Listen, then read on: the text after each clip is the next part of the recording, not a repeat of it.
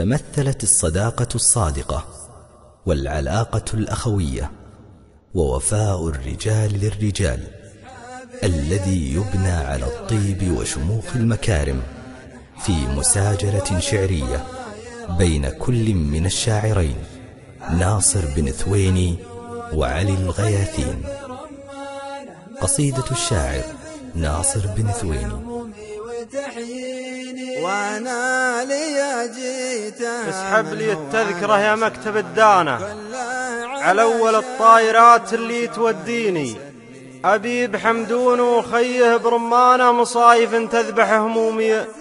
وتحيني وأنا لي جيتها من هو علشانه كله علشان من شوفه. يسليني شيخ يعز الخوي ويبدد أحزانه مواقفه تكفي المريه وتكفيني جمايله بينه ما تبغي بيانه حتى لو إن الخصايص بينها.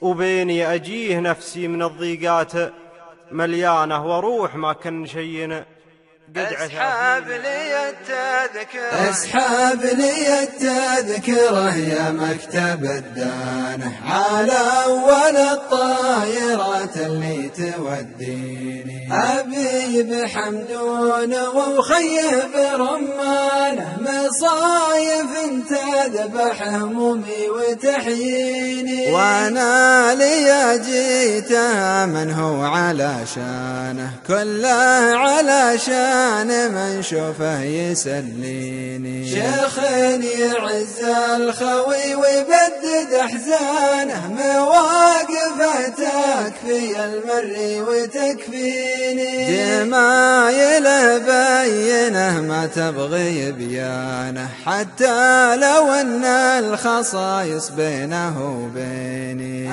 أجي نفسي من الضيقات مليانة وأروح ما كان شيء قد عثى فيني النود من يمته والريح ريحانه غيث اللي هبة امجاده تغذيني. مسيرتي صوب غيره ما لها خانه أضيع وتردني صبه عناويني. يسلم محمد قوام الرمح واسنانه تميم مي النسمة صوت المجانين. ذخر لأبوها الكريم وذخر الاخوانه قوم نباهم تعيش بهالمساكين قناعتي فيه شبعانه وريانه وكاد ما جات من ظني وتخميني. لو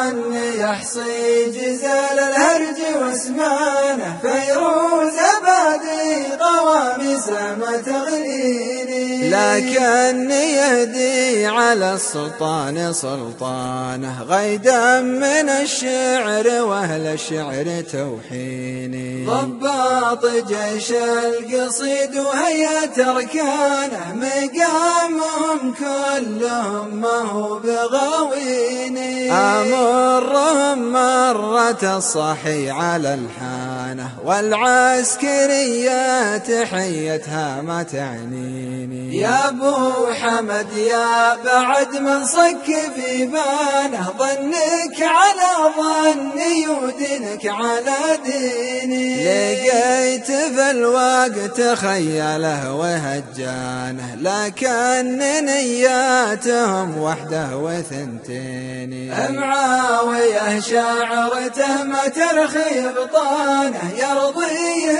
مقسوم ربي له ويرضيه أمانتك يا الصديق الصادق أمانة. أبيك تنقل لابن ثاني وتكفيني. كلمة محبة على جوده وعرفانه وإن قال من قالها قل ناصر ثويني وإن قال من قالها قل ناصر ثويني وإن قال من قالها قل ناصر ثويني وإن قال من قالها ويرضيني أمانتك الصديق الصادق.